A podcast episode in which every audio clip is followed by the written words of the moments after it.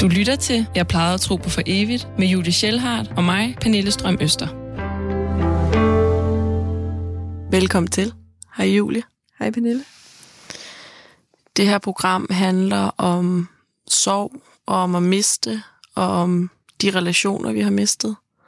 Og vi laver det her program, fordi vi begge to har mistet. Jeg har mistet min lillebror, og du har mistet din mor. Mm.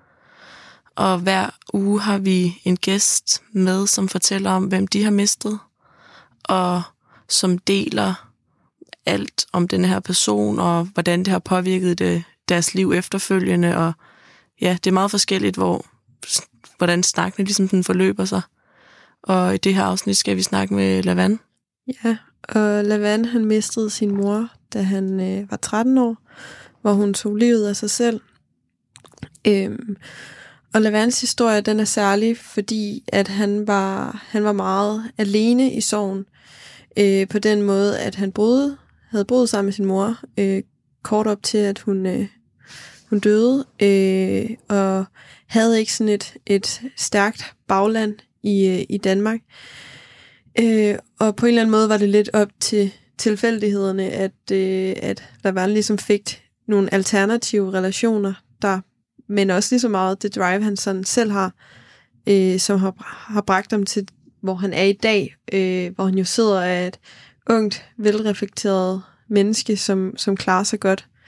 Øh, og det var ret spændende at høre om, og ret inspirerende på en eller anden måde. Hmm. Ja, så vi håber, at I vil lytte med her det næste times tid til Lavans historie. Det kommer her. Du lytter til Jeg plejede at tro på for evigt med Julie Schellhardt og mig, Pernille Strøm Øster. Velkommen til Jeg plejede at tro på for evigt. I dag der sidder jeg med Pernille, og så sidder jeg med Lavan. Velkommen til dig, Lavan. Jo, tak. Du har mistet øh, din mor til selvmord. Øhm, og vi plejer jo lidt bare at starte, hmm. hvor du vil. Så vil du ikke bare starte med at fortælle din historie? Jo, jeg tror i virkeligheden, at jeg bliver nødt til at gå øh, lidt langt tilbage. Øh, det er sådan, at min, øh, min far han er flygtning fra øh, Irak og kommer til Danmark i, i 85. Og efter et par år, så tager han tilbage til Irak for at besøge sin familie og møder der min mor. De bliver så gift, og de tager sig sammen tilbage til Danmark. Og øh, nogle år efter, så får de mig i 94. Og, øh, men det ægteskab, det holder ikke så længe. Øh, min far, han oplever, at der er noget galt med min mor. Hun agerer ikke helt normalt. Hun øh, er meget konfliktsøgende. Hun er meget paranoid og begynder at følge efter min far, og øh, der er et eller andet, der ikke er helt raskt. Øh, og det gør så, at de bliver skilt i 97, da jeg er tre år gammel. Og øh, det er sådan, at jeg ender med at, øh, at øh, komme til at bo hos min mor øh, og se min far øh, hver anden weekend og hver onsdag. Og øh, det er jo sådan set... Øh, det er jo sådan set derfra, jeg kan huske, for jeg kan aldrig huske at øh, have haft en familie med en mor og en far. Jeg kan huske at have boet sammen med min mor. Mm. Og de minder, jeg har om min mor, de er i virkeligheden, de centrerer sig rigtig meget om mange konflikter. Og jeg tror i virkeligheden, at, at jeg har øh, fortrængt mange minder men jeg voksede op med en mor, der elskede mig helt vildt meget. Det, er sådan, det har jeg aldrig været i tvivl om. Og hun sagde altid, at, at du er mit et og alt. Og, øh, men det, der kendetegnede vores relation, var sådan set også, det er også relevant for, hvad der kommer til at ske senere hen, at, at den var enormt konfliktbåret. Øh, min mor, hun øh, kom op og skændes med rigtig mange mennesker, og udvist sådan øh, grundlæggende øh, mistillid, som jeg også oplevede. Jeg kan huske, at, øh, det, det var ligesom mig, der skulle prøve at få hende til at falde til ro igen. Jeg har lidt haft det mistænkt for at være maniodepressiv eller bipolar, fordi hun kunne være så fuld af energi nogle gange, mm. og så helt nede i kulkælderen andre gange. Og jeg var ligesom hendes stødpude, lige fra jeg kan huske. Så har jeg skulle høre på hendes øh, konflikter og ligesom hjælpe hende igennem det. Var, var det konflikter med familie eller venner, eller var det også fremmede? Og... Det var især med, med familie, altså som, som hun kunne finde på at, at skære sin søstre væk i, i 8-10 år gangen, og ikke snakke med dem. Men det kunne også være e, en eller anden buschauffør, som hun lige pludselig anklagede for at være øh, racist eller et eller andet. Jeg tror ikke rigtigt, der var sket noget, men så, så kunne hun fare op i det røde felt og bande. Så måtte vi ud af bussen, ikke? og jeg skammede så sindssygt meget over det. Og, og måtte ligesom prøve at tale hende til ro. Men jeg oplevede det jo også med, at så kunne vi sidde og se tv-avisen nogle gange. Og så hvis der havde været et indslag om, om for eksempel øh, overgreb på børn i en børnehave, så kunne hun finde på at sige, er der nogle af de mandlige øh, pædagoger eller lærere, der har rørt ved dig? Så ville jeg sige nej. Og måden min mor så ville verificere det på, det var at blive ved med at køre på mig og sige, at det havde hun hørt. Indtil det punkt, hvor jeg ligger på gulvet fuldstændig grødkvalt, helt opløst, og prøver at overbevise min mor om, at, at der er altså ikke nogen mandlige underviser, der har forgrebet sig på mig. Og det er sådan meget sådan, jeg husker min relation med min mor. Det var, at det, det var så, øh, det gjorde så ondt. Det, det blev hele tiden kørt ud til ekstremerne. Fordi jeg tror, min mor havde, øh, havde meget svært ved tilværelsen. Og jeg kan huske, at som barn, så tænkte jeg også tit på, vi boede op på anden sal i Valby, sådan øh, parapolblok. Altså, der var parabol over det hele. Jeg kan tit huske, at jeg som barn tænkte på, at hvis bare jeg hopper ud fra den her altan, så kunne det være slut. Så behøvede jeg ikke at gennemleve al den smerte, som jeg i virkeligheden følte, at min hverdag var.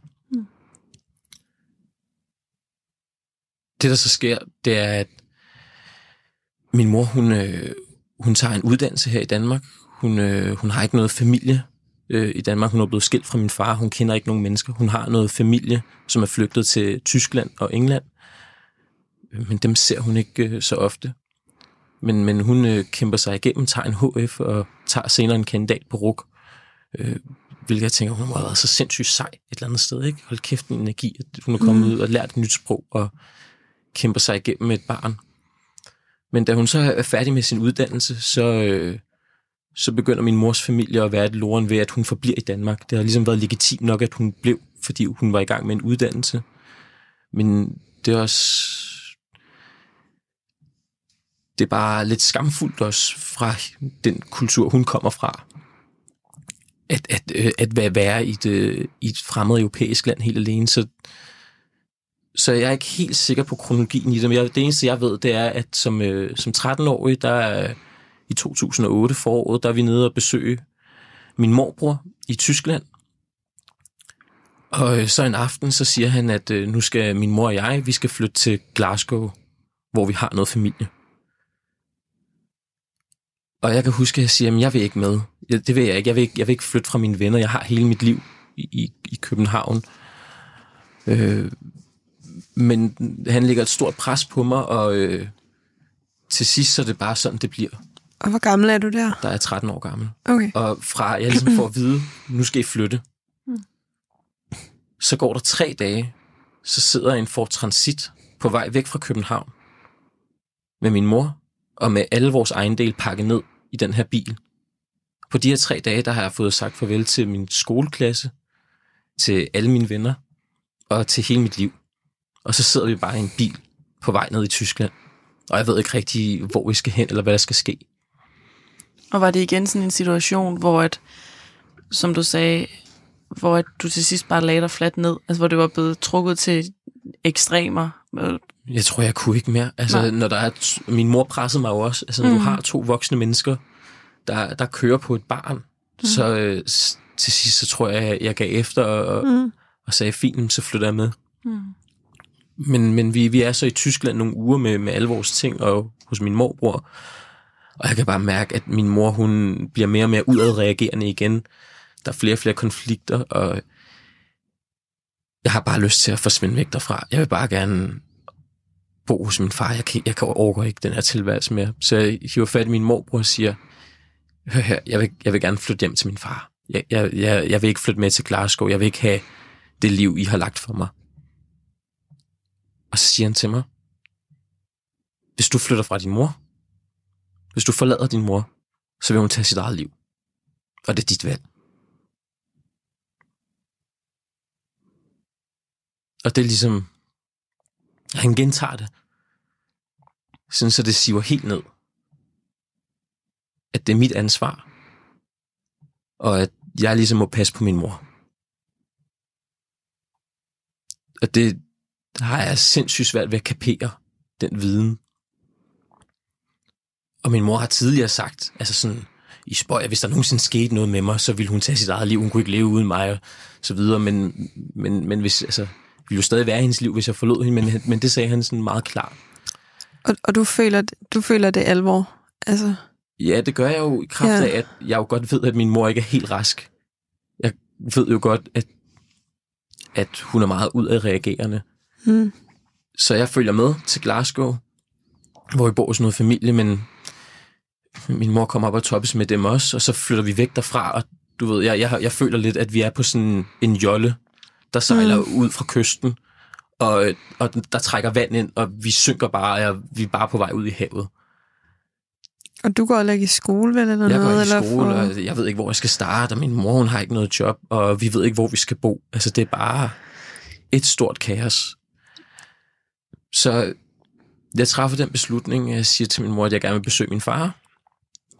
Og øh, så øh, køber jeg en flybillet til Kastrup. Og da jeg så lander der, så venter min far på mig, og så kører vi direkte ud i statsforvaltningen for at min far kan få midlertidig forældremyndighed, så jeg ikke skal tage tilbage til Glasgow. Og var det et valg, øh, din far havde taget, mens du tog ned, eller vidste du godt, da du tog derfra? At Jeg havde var... talt i telefon med ham om det, Okay, ja. og, og ligesom forklaret ham, at, at jeg ikke kunne mere. ja. Mm. Og så havde han ligesom sat det i stand og hyret en advokat, og jeg var så selv inde og, og snakke med dem, Mm. og forklare dem situationen. Og, og da det her går op for min mor, så skynder hun sig flux at komme til København. Og hun godt, jeg tror, hun får hyret en advokat, og hun kan godt se, at, at den, her, den her sag, den vinder hun ikke. Den skal ligesom få retten om forældremyndigheden. Mm. Det har den også været før. Altså, der ligger to kasser med, med sagsakter mellem, juridiske sagsakter mellem min mor og min far om øh, forældremyndigheden over mig. Så det har været et årlangt slagsmål. Ja. Og jeg tror, at øh, da det ligesom går op for min mor, så bliver det ligesom the tipping point. Så den 26. september 2008, der er jeg i skole, det er en fredag, så vidt jeg husker. Og der får vi et opkald til telefonboksen. Øh, og det er så min mor, der har ringet, hun har ikke mit telefonnummer, fordi at det vurderede vi var bedst. Så, så snakker jeg med hende, og hun spørger, er du sikker på, at du vil, du vil bo med din far? Og jeg siger så, ja. Og så sviner hun min far til og kalder mig for en luder og alle de band, danske bandord, hun nu havde lært. Og øh, til sidst så fatter hun så og spørger, Nå, men vil du så ikke ses med mig? Vil du ikke, øh, vil du ikke bare mødes med mig? Og det siger jeg så også nej til. Og så øh, tager jeg hjem til min far, og et par dage efter, så, øh, så er vi øh, ude med min far og min fars ven. Og så øh, far, får min far et opkald, og han går ud og snakker. Og så kommer han tilbage og ser helt forkert ud i hovedet. Og siger han bare, vi skal, vi skal hjem nu. Og lige der, der ved jeg godt, hvad der er sket. Sådan, vi sidder i, øh, i en sporvogn ved Hætteborg, og vi skal over til min fars ven. Og jeg spørger engang min far, hvad opkaldet handler om, for jeg vidste det godt. Og i det øjeblik, vi kommer indenfor, så, så ser jeg min far for første gang. Og den eneste gang, jeg nogensinde har set ham bryde ud i gråd, siger han, øh, at min mor har taget sit liv.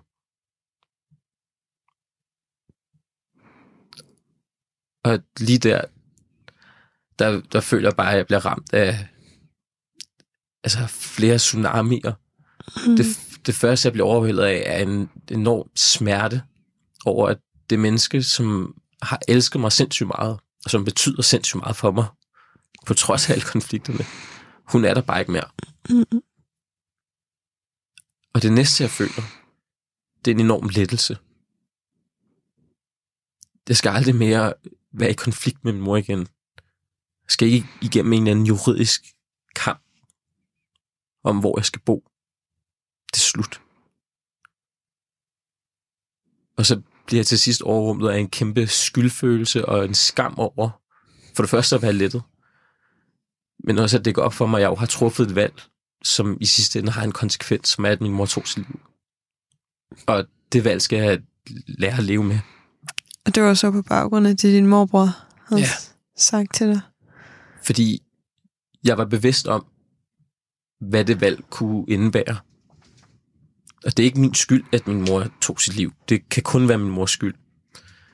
Men jeg, jeg, jeg øh, fik et ansvar for, for at varetage, hvad skal man sige, min mors liv. Og det ansvar, det, det kunne jeg ikke leve op til.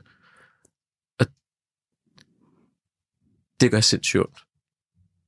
Det gør sindssygt ondt at vide, at jeg har truffet et valg, velvidende, at, at min mor kunne tage sit liv. Føler du stadig det? Ja. Altså, øh, ja, nogle gange så er jeg i tvivl om, hvad der gør mest ondt, at min mor tog sit liv, eller at jeg fik at vide, at hun ville tage sit liv, hvis jeg forlod hende. Ja.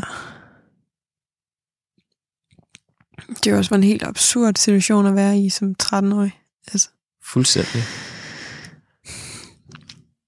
Men også fordi, at, at der er jo ikke på noget tidspunkt i, i det her med, altså med, for eksempel da din morbror siger det der, altså sådan, der er jo ikke på noget tidspunkt, at det er blevet i talesat, at din mor kan være syg. Altså sådan, så der er jo slet ikke, altså at, at være, som du siger, være bipolar mm. eller øh, mandepressiv, så der er jo slet ikke inde i, at altså når sådan noget her sker, så er det jo sygdommen, der tager livet fra folk. Altså det er jo, det, det er jo det hele, det hele er blevet bygget op på, at valget ligger hos dig. Mm. Altså fra din morbrors ord, ikke? Fuldstændig. Og jeg tror i virkeligheden, at det er fordi, at han ikke har et begreb om, hvad psykisk sygdom egentlig er. Ja. Mm. Jeg tror, at i hans verden er det enormt stigmatiseret, og at, at det, det altså, så man virkelig ude at skide. Mm. Altså, øh, eller, eller øh, jeg tror, at det, det er et kæmpe tabu. Altså, Mm. øh, jeg tror for ham, så vil, så vil det at anerkende, at min mor var psykisk syg, være det, det er faktisk det samme som at smide hende over på en galeanstalt. Mm. mm, Og det, det tror jeg aldrig nogensinde har været en tanke, der slog ham ind. Mm. Men han har kigget på altså konsekvens og handlinger. mm, Det er jo sådan, hvad hans verden fungerer. Mm. Ja. Og det er så sådan, han har ageret. Og i mange år var jeg vred på ham, men, men han er jo også bare måske den bedste udgave af den person, han kunne være med den kultur, han nu kommer fra, og den opvækst, han har haft. Og jeg tror, at jeg ved, at han har haft det sindssygt dårligt over det, der skete også. Og det har jeg også. Og jeg tror, det tog mig mange år, altså altså mange år følte jeg også en direkte skyld. Altså det har taget mig rigtig lang tid. Jeg kan huske, at efter min mors død, så følte jeg, at jeg ikke rigtig fortjente at være lykkelig, fordi jeg havde været med til at tage hendes liv. Altså jeg synes ikke, at jeg øh, ligesom, jeg kunne ikke forstå, hvorfor et så egoistisk menneske skulle have lov til at være. Så øh, i virkeligheden, så, så startede min soveproces et, et stykke efter det, da, fordi det var i virkeligheden heller ikke noget, jeg turde sige til min far. Jeg skammede mig så sindssygt meget over det. Men Sagde Så- du det til nogen? Nej, jeg gik også til en psykolog. Altså, jeg gik hos en psykolog. Og... Men lige den del, det, det var så smertefuldt for mig. Ja. Og jeg tror ikke helt, jeg forstod det i den alder. Så det tog mig et stykke tid. Og øh, man kan sige, at, at hele min mors måde at være på, det, hun havde sådan et, et mantra, som var, tillid er godt, kontrol er bedre. Du skal ikke stole på nogen mennesker. Hvilket jo er et mm. lignende citat. Øh, sindssygt at sige til et barn, ikke? Jo. Men det tog mig enormt mange år at ligesom lære af mig, og, og stole på mine venner, og på de mennesker, der er omkring mig, og turde, hvad skal man sige, fortælle om, hvad der er sket, og de valg, jeg har truffet. Ja. Og det er jo først i de øjeblik, jeg begynder at fortælle om det, at min mors gode veninde så også fortæller mig, at når din mor har jo forsøgt at tage sit liv før. Min far fortæller Okay. mig, at min mor allerede, før jeg blev født, havde forsøgt at tage sit liv. Og det var en enorm lettelse for mig at høre. Ja. Det kan jeg faktisk godt forstå. Jeg så tænkte, okay, der, der var måske noget galt med hende, som ikke handlede om mig. Mm. Og hvis ikke hun havde taget sit liv nu, så havde hun måske gjort det senere af en anden årsag. Ja, så det var ikke efter den der melding, du fik fra din morbror, at, at det var det, der gjorde udfaldet. Det var ligesom... Nej, man kan sige, det jeg stadig tænker om det, det er, at jeg, jeg foretog stadig en handling, der havde en konsekvens. Mm. Og det skal jeg stadig leve med. Fordi jeg havde en bevidsthed om det. Det, det, det som er svært, det er i okay. det øjeblik, hvor jeg træffer det valg. Det, det, det, det gør stadig ondt. Ja. Det der med, at tiden læger alle sår, det, det, for mig er det en løgn. Mm. Så der er nogle sår, der bare stikker dybt. Men, men jeg lærer ligesom at håndtere det og, og leve med den smerte. Og så i virkeligheden, det er jo, ja. Men jeg føler aldrig, at jeg har skyld. Altså, det er ikke min skyld. Mm-mm. Nej, men du har en smerte, som, altså, Ja. udover sorgen i sig selv. Og så fik jeg et ansvar, som var helt urimeligt. Ja. Altså, Mhm. og det, det som i virkeligheden også har forskubbet min sorgproces. Ja. Men det ansvar føles så det mindre, mm, fordi jeg tænker, at det nok var sket på et andet tidspunkt. Hvad og hvordan, ja, hvordan var så, altså det der med, at du, altså, ja, hvad sker der lige efter, og hvordan var den tid, hvor at, at det hele ligesom var overdynget alt det, du gik med selv, og hvor et sorgprocessen blev skubbet væk? Jamen, det var, det var sindssygt svært, fordi jeg kan huske, at øh, min morbror, han kom jo op til Danmark for ligesom at verificere at det her. Det var min mors lig, de havde fundet. Mm. Og øh, der er han inde på politistationen med min, øh, min mors veninde, og der, der prøver han ligesom at overtale hende til, at jeg ligesom skal flytte til Tyskland og vokse op hos ham. Og han er meget voldsom i det, så øh, de er bange for, at han vil øh, kidnappe mig eller gøre et eller andet ved mig. Så øh, da min mors øh, lig er i, er i moskeen, hvor man kan komme ind og sige farvel, inden det bliver forløjet til Irak, der tør vi ikke øh, lade mig komme derhen, fordi vi er bange for, at han er der. Så jeg når aldrig, jeg når aldrig at sige fysisk farvel til min mor. Nej. Altså sådan, det, det ritual bliver sådan taget fra mig. Og øh, hele min mors familie, der afskærer vi al kontakt, så de forsvinder også ud af mit liv. Med et fingerknips, ikke? Men, men så havde jeg heldigvis en- en skole, hvor de, altså jeg havde nogle sindssygt gode lærere, så, så de, de tog simpelthen en hel formiddag ud, og så kom der kom alle mine venner og deres forældre, og så sang vi nogle sange. Vi sang My Heart Will Go On, som var min mors yndlingssang fra filmen Titanic. Og så øh, gik vi ned i Valbyparken og lagde nogle øh, blomster. Fordi det var der, hun var, Ja. var død. Ja. Hvad var det, hun havde? Hvad havde hun gjort? Hun skød sig selv. Okay. Og hvordan var det at være dernede? Øhm, det var rart, fordi det føles lidt som om, at det blev ligesom hendes gravsted. Ja. For jeg har ikke noget gravsted. Så det er også der, jeg tager ud en gang imellem, der hvor vi lagde blomsterne. Jeg ved ikke, om det var sådan lige præcis det spot, Mm-mm. men det er sådan, jeg har sådan et gravsted, som er mit. Og det synes jeg ellers sidder meget fint. Der er ikke nogen andre, der kan se det. Nej, Det er bare mig og min mor. Det er der, hvor... I ved, hvor det er. Ja. ja.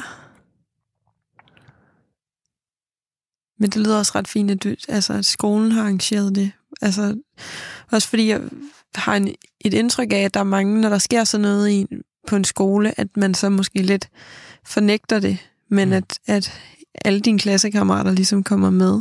Ja, deres forældre, det var, altså, de var så gode. Der har været okay. så mange kærlige mennesker omkring mig. Ja, Og det har jeg også tit tænkt over, at, at, at det, der skete med min mor, det udløste i virkeligheden bare, at der var så mange mennesker, der ligesom trådte til. Så min mors veninde tog mig med ind i sin familie, og jeg kom med til deres adventsfester, og deres familie kom sammen, og altså, jeg har været hjemme og spise aftensmad og drikke kaffe hos både min folkeskolelærer og min lærer i gymnasiet. Altså, der er så mange mennesker omkring mig, som ligesom har har set, hvad jeg har været igennem, mm. og så tænkt, at, at, at jeg var ikke alene om det. At, at så ville de gerne være noget, noget særligt for mig. Det har jeg i hvert fald følt. Så jeg har en- følt en enorm kærlighed på baggrund af det. ja, Men jeg kan også godt mærke, at i, i hvert fald i mange år, så ville jeg ikke snakke om det. Jeg ville ikke snakke om, at min mor var død, eller min mor havde taget sit eget liv. Fordi jeg ikke ville have folks medlidenhed. Så det var i virkeligheden, det var måske den følelse, jeg havde svært, sværest ved at håndtere. mm. Det var, når andre havde ondt af mig. Hvordan reagerede du så? Jeg tror, jeg prøvede at... Øh, altså det første, jeg prøvede at gøre, det var at tage smerten væk fra dem. Altså sådan, det er jo ikke rart at se et andet menneske blive ked af det. Mm, men jeg kan huske, jeg gik op til min dansklærer, efter min mor var død. Jeg tror, det var, jeg tror, det var ugen efter. Så sagde jeg til hende, du skal altså ikke, du skal ikke give mig bedre karakter, fordi du har ondt af mig. Du skal ikke, du skal ikke, øh, du skal ikke lade være med at påpege nogle fejl, fordi det, jeg, jeg vil gerne behandles ligesom alle andre. Jeg vil gerne Mm. have et, et normalt liv. Mm. Det var, det, jeg tror, det var i virkeligheden det, som Ja. fyldte for mig. Og måden, jeg ligesom håndterede det på, kan jeg huske, at jeg havde så svært ved at være i mig selv over alt den skyld. Det var, fik et arbejde på Risras, som er sådan en vegetar-restaurant inde i byen. Og der arbejdede jeg bare sindssygt meget. Fordi så behøvede jeg ikke at tænke. Mm. Og hvordan, så blev hun begravet, din mor, i Irak? Ja. Og, og du havde bare mindehøjtiden lavet noget med din far, eller Nej, efter? nej. Min far er måske ikke den bedste til følelser. Nej. Sådan lige altid. Man skal sådan lidt lige at komme op. Ja. Det er først noget, jeg har lært. Sådan, efter jeg er inden for de seneste par år. Mm. Men du kom til at bo med ham? Ja, det gjorde jeg et par år. Ja. Og så øh, flyttede jeg hjemmefra, da jeg var 16, fordi det også var lidt konfliktfyldt. Mm. Og hvordan husker du mødet med sådan, altså udover det der med, at jeg tænker, det er meget sigende, den situation med din lærer, det du går op og siger til hende med karaktererne, at det er jo sikkert sådan, du har mødt de fleste mennesker. Det der, det bliver bare virkelig sat på spidsen, ikke? Mm. Men kan du huske sådan din jævnaldrende, om du har følt dig ensom i sorgen, om I har snakket om det? Mm. Jeg tror, altså, i tabet af min mor, det at hun ikke er her længere, det kunne jeg godt snakke med mine venner om. Men jeg, jeg følte mig meget ensom i, i alt det, der var sket bagud, fordi jeg skammede mig så meget over det. Mm. Så over, jeg havde svært ved at, at sætte ord på, hvad det var, jeg havde gjort. Og jeg var lidt bange for, at de ville... Øh, altså, jeg tror i virkeligheden, jeg selv synes, jeg var et meget dårligt menneske, fordi jeg havde truffet det valg. Mm. Og derfor så, så kunne jeg ikke dele det med mine venner før et par år efter.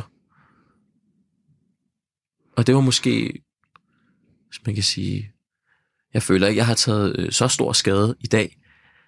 Og mås- nogle ting skal man måske bare tage sådan skridt for skridt. Jeg tror, hele det der mantra, min mor havde med tillid er godt, men kontrol er bedre. I virkeligheden så tror jeg måske, jeg havde tænkt, at des mindre de ved, des mere kontrol har jeg over min egen tilværelse. Ja. Det var i virkeligheden sådan, jeg mødte min omverden. Des mindre de ved om mig, om, om den smerte, jeg bærer rundt med mig, med de valg, jeg har truffet, des mindre kan de bruge det til at skade mig med. Ja. Jeg er ikke nok med, at du har haft det i hovedet fra din mor, så er det jo også sådan... Jeg ved ikke, om man kan sige, at det er sådan altid, fordi der er nok ikke noget, hvor man kan generalisere i sorg, men jeg tror, det er meget normalt, at man har et eller andet ekstremt behov for kontrol efter. Mm. Man kan sige, det der med at miste en, er jo, er jo det ultimative tab af kontrol. Det er jo og ude af ens hænder, så sådan, det er jo så forskelligt, hvordan folk gør det, men det er bare kombinationen af, at man ofte i sorg har det der behov for kontrol, og så kombineret med, at du yderligere er vokset op med, at det ligesom er, er sådan, mm. man får styr på, på ens liv. Ja. Det, det gør jo, at det har været en helt ekstrem grad for dig. Altså sådan, det... Det er lidt svært for mig at sige, fordi jeg ved jo ikke, hvordan så Nej, nej. oplevelse af andre, men Mm. jeg tror i hvert fald ikke, det er sundt. Nej. Altså, og det er måske noget af det mest gavnlige, jeg har lært som menneske, det er at gøre mig selv sårbar over for de mennesker, jeg elsker. Altså i virkeligheden, og, og blot mig selv, fordi hver gang så har jeg kun oplevet at, at komme tættere på, på dem, jeg holder af. Mm. Og der er ikke, de har aldrig dømt mig, eller Mm-mm. de har altid taget sig til mig og i virkeligheden reflekteret med mig og snakket med mig om det. Ja. Og det har været en kæmpe lettelse. Hvordan du, du snakker med din mors familie igen i dag, ikke? Ja, en lille Eller- smule, ja. Og hvordan er det, den kontakt? Meget perifær. Ja. Man kan sige, øh, der gik mange år, hvor jeg overhovedet ikke havde kontakt med dem. Så øh, på min mors to års dødsdag, der valgte jeg så at ringe til min morbror. Jeg kan huske, det var et kæmpe chok for ham. Og jeg, jeg, jeg husker tydeligt, at jeg prøvede at sige til ham, i dag er to år siden, at, at hun tog sit eget liv. Og, og han, kunne overhovedet ikke, han kunne overhovedet ikke svare på det. Han kunne overhovedet ikke snakke om det. I stedet begyndte at tale om, at når vi skulle ses igen, og så, så jeg valgte ligesom at, at tage ned og besøge ham, og, Mm. mm. og så tog han mig med rundt til, til det familie, der er spredt ud over Europa på sådan en lang køretur. Og, og det min oplevelse var, hver gang jeg mødte min familie, det var, de kiggede på mig, og så brød de bare ud i gråd. Og de havde så svært ved at snakke om, at min mor ikke var der længere. Og min oplevelse var, at de ikke havde et sprog for den smerte, der ligger i at have mistet nogen, og overhovedet ikke i forbindelse med selvmordet. Mm-mm. jeg kan huske, at, at det første, jeg fik at vide, da, da jeg landede i Tyskland, det var, at jeg ikke måtte sige til nogen, at min mor havde taget sit liv. Fordi de, de havde sagt til, til, til alle venner og bekendte, at, at hun var død i en bilulykke. Og jeg kan huske, at jeg blev så vred. Altså, øh, Jeg kan simpelthen godt forstå. altså tænk, at, at, at de ikke vil, vil stå ved det, som det er. Men Og var du på det her tidspunkt stadig i, i følelsen af, af, af skam og skyld og, og ude af stand til at dele det med andre? jeg tror, jeg begyndte at åbne op der. Okay. Så jeg var begyndt at, jeg var begyndt at hele så småt. Ja. Og jeg synes, at det, de havde gang i, var sindssygt destruktivt. Fordi de, altså i virkeligheden, så, så havde de absolut intet sprog for at bearbejde smerten ved et selvmord. Fordi det er så tabuiseret. Mm. Det er så smertefuldt. Det er altså ære og skam. Det er noget, der fylder i, i den kultur. Hvis der er noget, der er skamfuldt, så er det selvmordet. Og det, det er sådan en måde at knægte familiens ære på, som også gør så ondt, fordi at familien har et større ansvar for hinandens ved og vel. Og selvmordet er i, i deres øjne et tegn på deres svigt. Mm-hmm. Okay. Det er, sådan, det er sådan, jeg tror, at de ser det. Okay. Og det er derfor, at det gør så ondt for dem at snakke om. Synes du også, det er tabuiseret i Danmark? Jeg føler ikke, at det er så tabuiseret. Altså, jeg gør en dud ud af, at når folk spørger ind til mine forældre, så siger det som det er. Så siger min mor er gået bort, og så er der nogle gange nogen, der spørger, Nå, hvordan skete det? Mm. Så tænker jeg i mit stille sind, du skal passe på, hvad du spørger om, fordi du, du skal jo også håndtere svaret. Ja. Og det er mere i, i det, jeg så siger det, så er der nogen, der overhovedet ikke ved, hvad de skal gøre af sig selv. Og jeg får lidt ondt af dem, altså, fordi for mig ligger der ikke en smerte i at fortælle, at min mor har begået selvmord. Det er jo bare sådan, det er. Mm. Så livet er fucking hårdt og uretfærdigt, og det er grimt nogle gange. Men det går også videre. Men, men der, er- der er nogen, der har sindssygt svært ved at håndtere og høre, at, at min mor har begået selvmord. Og det, det, jeg ved ikke, om det er tabu, altså det, om det er tabu. Mm. Jeg tror bare, det er fordi, at de ikke helt ved, hvad de skal gøre af sig selv eller sige. Mm. Ja. Det er sådan, hvad for nogle ord, hvad for nogle ord er medfølende nok til at dække for det tab, jeg har haft. Det er det, jeg tror, folk tænker Ja. og har svært ved at håndtere. Og hvad må jeg spørge om, og hvad må jeg ikke spørge Ja. om? Og... Og i virkeligheden, så har det sådan, at folk må spørge så meget, de vil. Og hvis Mm. ikke, øh, hvis ikke jeg ville sige, at hun havde begået selvmord, så havde jeg snakket udenom på en eller anden måde. Ikke? Mm. Jo. Men, Men jeg det, forstår også godt folk. Altså, jeg forstår også godt folk, der ikke har, kender nogen, der har begået selvmord. Altså, det må da også være en lidt vanvittig situation, de pludselig er kastet ind i. ja.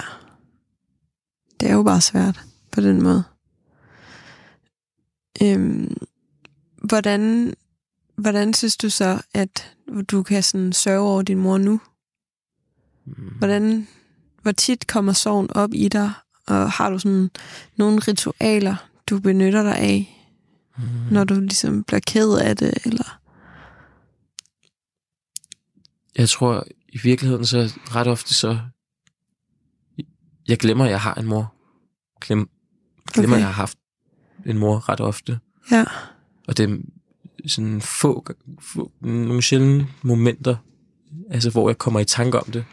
Og jeg vil sige, at i dag så har jeg, så føler jeg mere en smerte i, at, at jeg aldrig rigtig lært min mor at kende. Altså, jeg, jeg vil så gerne have en samtale med hende lige nu. Altså med mm. den Mhm. bevidsthed, jeg har nu. Prøve at forstå hende. Ja. Altså, jeg har aldrig haft en voksen samtale med hende. Og det gør ondt på mig, altså at tænke på. Så sådan, det, er sådan- det er sådan lidt nogle andre ting, der gør ondt Mm. sådan med årene. Det er i hvert fald sådan, jeg har oplevet det, at det er nogle andre faser. Og så er det, altså julen gør, den gør, den gør, den gør særlig ondt. Fordi det er jo, julen er jo sådan et familiernes fest. Mm. Og, og der bliver det bare meget tydeligt, at der har jeg ikke en mor at fejre jul med. Og fejrer den heller ikke med min far, og så er der jo kun mig selv. Og, og, og lige der, så kan jeg ikke lade være med at tænke på min mor, fordi min mor og jeg fejrede jul sammen. Ja. Selvom øh, ingen af os var kristne. Og Så- hvordan har julen så forløbet sig, siden du mistede hende? Jamen, i hvert fald siden jeg flyttede hjemmefra, så, øh, så har jeg gjort det. Jeg bliver altid inviteret med til jul. Og sådan, der, der takker jeg altid pænt nej tak, fordi det er simpelthen det er et for intimt rum, julen. Altså, Mm. der bliver det virkelig tydeligt for mig, at, at her er nogen, der har noget til fælles med familien, som jeg ikke er en del af. Så det, jeg gør i stedet for, det er, at jeg tager Frederiksberg Kirke, der sætter jeg mig sådan op på trappen, hvor jeg kan gemme mig lidt væk, og så øh, hører på julegudstjenesten, og synger med på salmerne. Og det lige der, når vi synger sådan, sådan fælles kor, det, det synes jeg har sådan en lindrende effekt på, på min smerte. Der føler jeg sådan, jeg hører til. Mm. Og så, øh, så går jeg ud af Frederiksberg Kirke, og så begynder jeg i virkeligheden, hvad skal man sige, min pilgrimstur. Så går jeg rundt i København. Der er helt tomt juleaften. Så mellem klokken 7 og klokken 11. Der er ikke et øje på gaderne. Så der har jeg hele byen for mig selv, og så går jeg bare rundt i min egen verden. Og tænker på min mor, og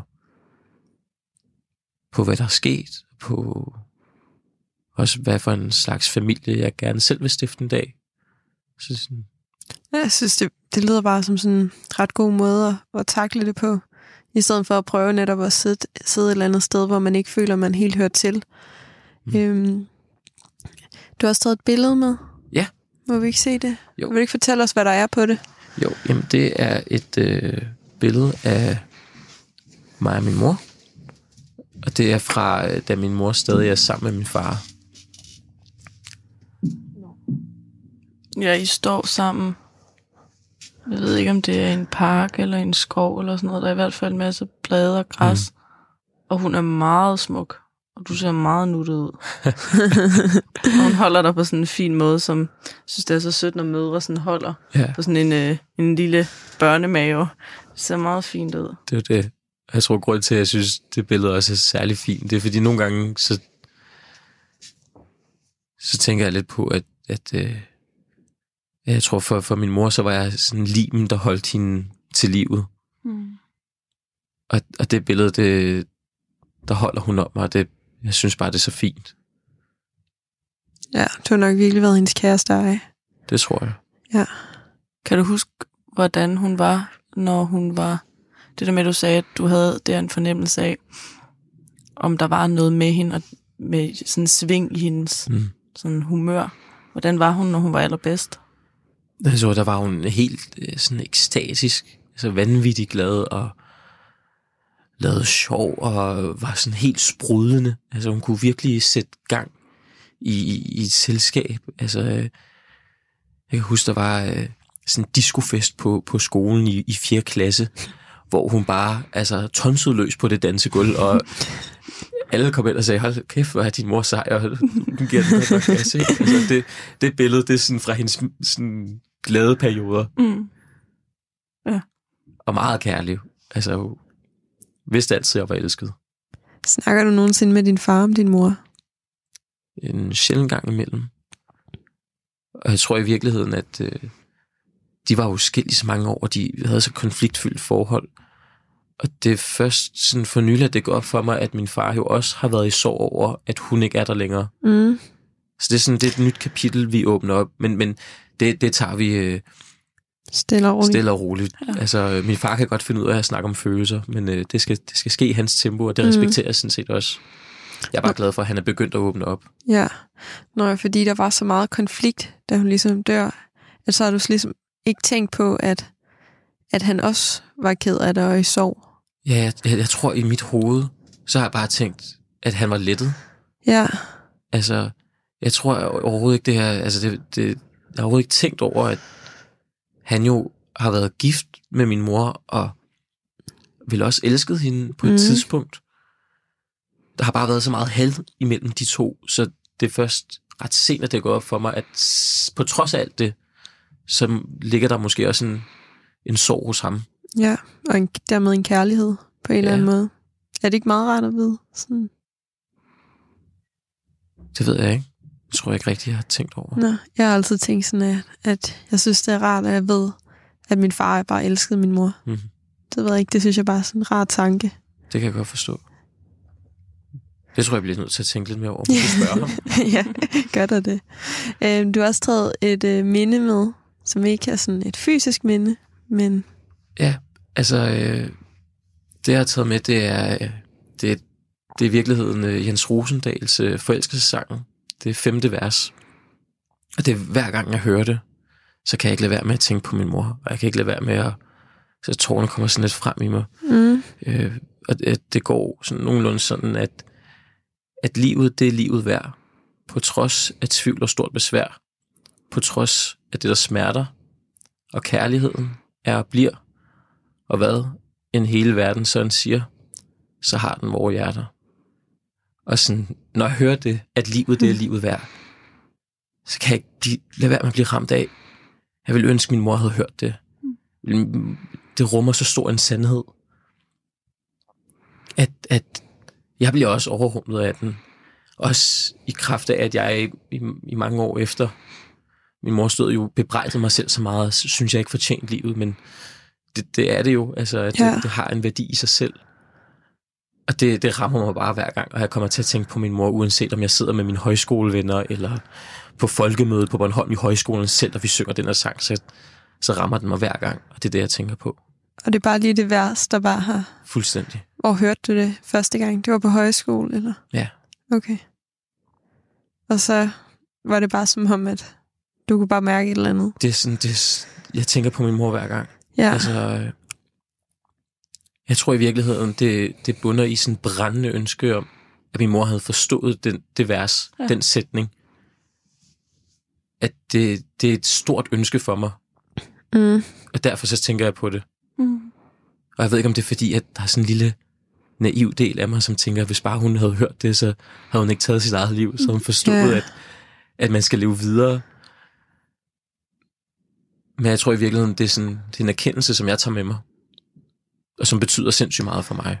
ja, Ja, og det er også i forhold til det, du sagde med, at, at du allerede som helt lille havde de der tanker med, at hvis du bare der i Valby kastede dig ud over, mm. Mm. at så ville det stoppe. Det har jo fulgt dig helt fra da du var lille, den der følelse af livet, og hvad det var for en størrelse, om det var værd. Så, altså, plus at jeg jo synes virkelig, jeg har, jeg har også gået på højskole, og har selvfølgelig også sunget det, og sådan, der er også der, der kan man virkelig også tale om et eller andet sådan med at give slip, og også et tab af kontrol. Jeg har nemlig haft rigtig meget i min sorg med at skulle have kontrol. og Det er kommet til udtryk på alle mulige måder.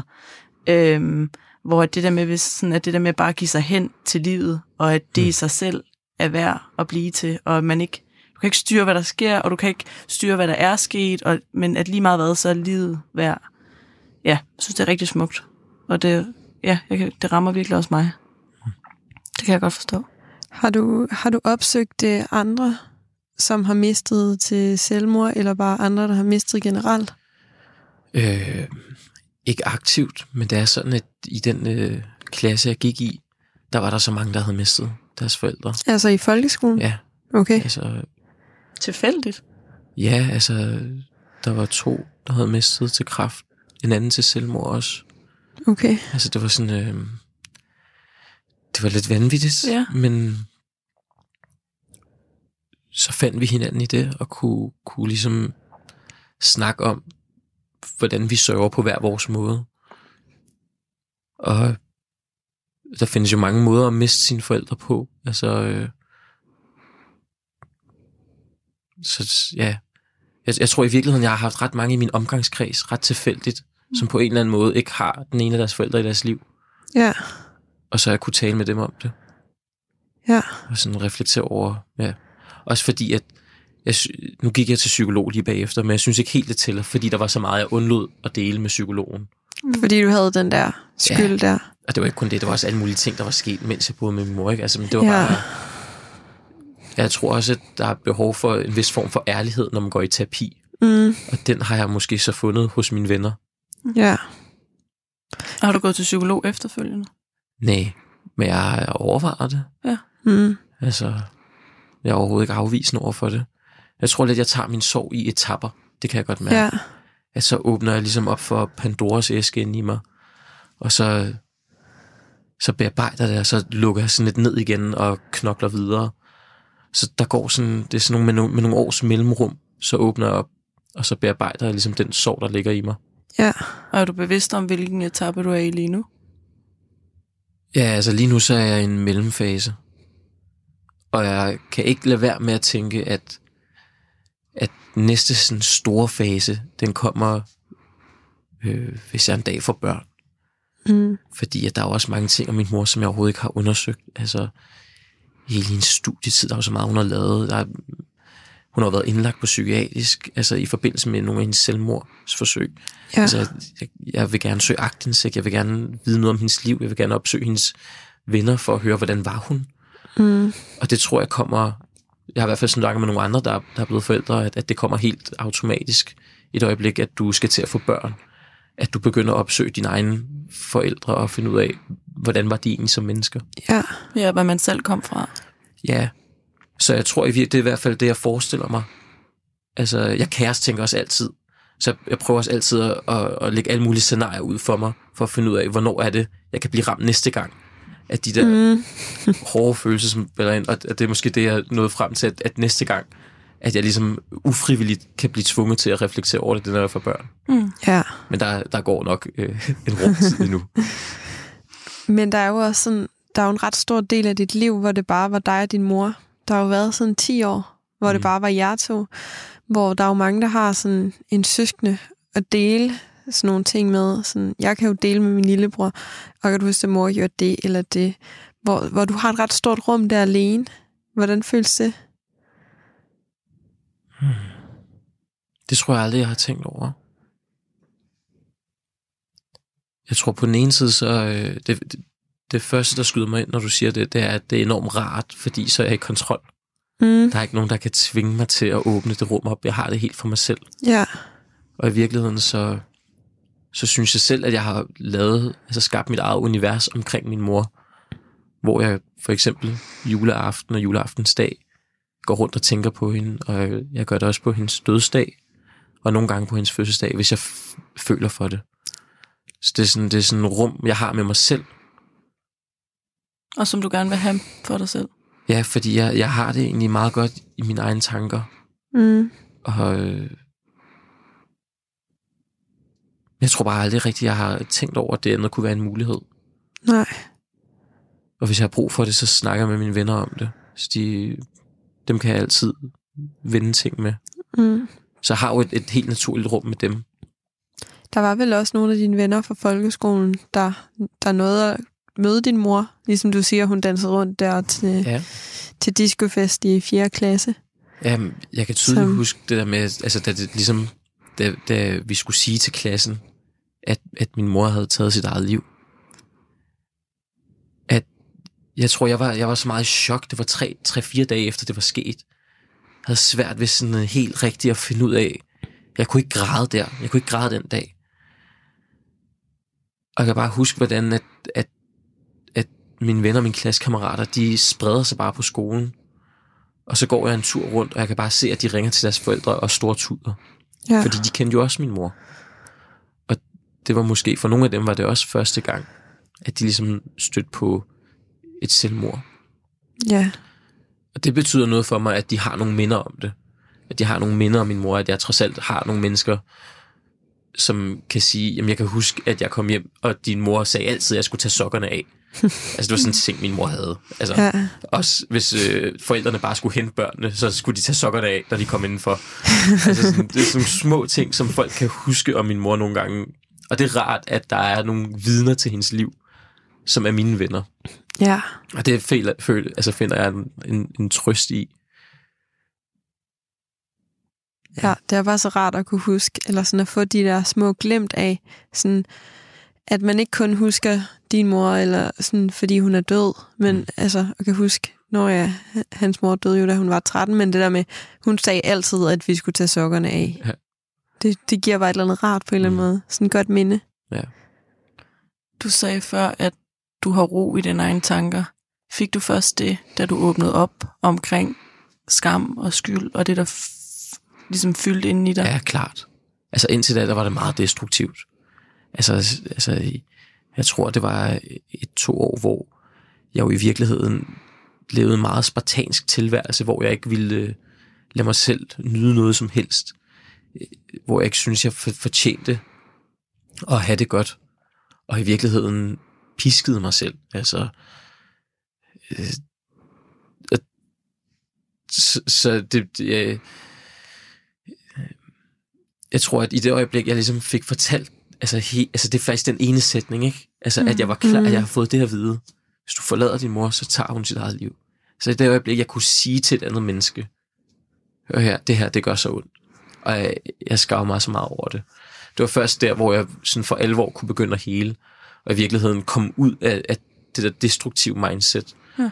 Og det var jo så også der, hvor at min far kunne fortælle mig, at din mor har forsøgt at tage sit liv før, og folk ligesom begyndte at, også at dele nogle af de andre ting, som ligesom gav mig en bedre helhedsforståelse af min mor. Mm. Cool. Og du kunne godt tænke dig at tage sådan tilbage til Irak og opsøge sådan hendes historie, eller er det mere i Danmark? Nej, mere i Danmark. Ja. Altså, øh, jeg har ikke rigtig noget forhold til Irak. Jeg har ikke rigtig nogen følelser til det. Mm. Jeg tror mere, jeg er interesseret. Jeg er heller ikke interesseret i... Jo, jeg, jeg har jo snakket med noget af min mors familie om, hvordan min mor var dengang, men jeg er langt mere interesseret i at høre, hvordan hun var på egne ben. Ja. Altså uden at have nogen, der overvågede hende eller kontrollerede hende. Og det er jeg vanvittigt nysgerrig på, fordi jeg ved, at hun, hun har også haft altså, en dansk kæreste på et tidspunkt, og hun har truffet nogle valg, som min mors familie jo ikke ved noget om, og som mm. Har været dybt kontroversielle for dem at høre. Og, og det er jeg sindssygt nysgerrig på. Altså, øh, hvad, der, der, ligger, der ligger et eller andet der, som jeg ikke ved. Ja.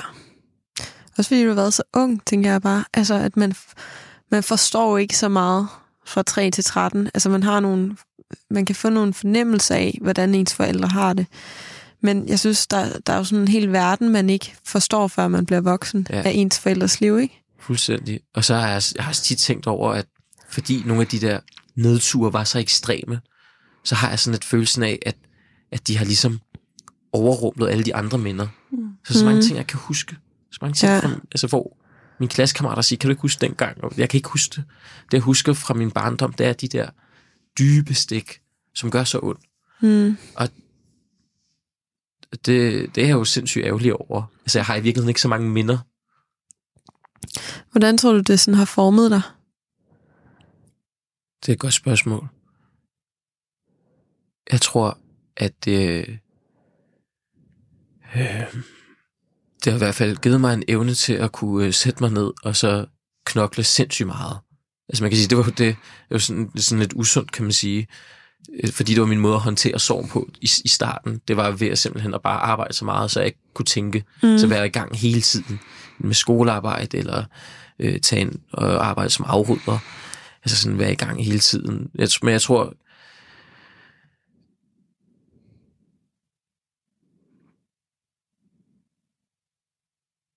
jeg bilder mig i hvert fald ind, at jeg er et mere rummeligt menneske. Mm. At jeg har en forståelse for, at livet det er helt vildt kort. Jeg gider for eksempel ikke at bruge negativ energi på andre mennesker. Så, og, og det betyder sindssygt meget for mig at have nogle gode mennesker omkring mig, som jeg elsker. Og sige til mine venner, at jeg elsker dem. Og jeg tror i virkeligheden, at det har gjort, at jeg værdsætter den kærlighed, der er i min hverdag sindssygt meget. Mm. Og jeg prioriterer den sindssygt højt. Fordi at, jeg tror efter alt det, der er sket med min mor, så, så synes jeg, at det, der giver livet sådan værdi, det er i virkeligheden de sociale relationer, jeg har. Altså det, det er det, der gør mig glad. Det er det, jeg kommer til at huske, når jeg en dag øh, ligger på mit dødsleje. Ja. Så det er måske den erkendelse. Så det er tillid først, kontrol efter. Eller? Det kan man godt sige. Her til sidst, så plejer vi at slutte af med, at vi snakker om, om der var et eller andet, du kunne tænke og sige til dig selv der tilbage, da det sker. Hvis du kunne tage fat i, i 13 år i dig, hvad vil du så fortælle om? Jeg vil læse det vers op, som jeg havde med før, Mm. og fortælle mig selv, at livet det er livet værd. Mm. Ja, det synes jeg er ret fint. Meget smukt. Tusind tak, fordi at, øh, du havde lyst til at fortælle om din mor. Hvad hed hun egentlig? Hun hedder Tauke. Tauke? Mm. Tak Ja. fordi jeg måtte komme. Selvfølgelig. Det var meget, øh, meget rørende. Tak. Tak.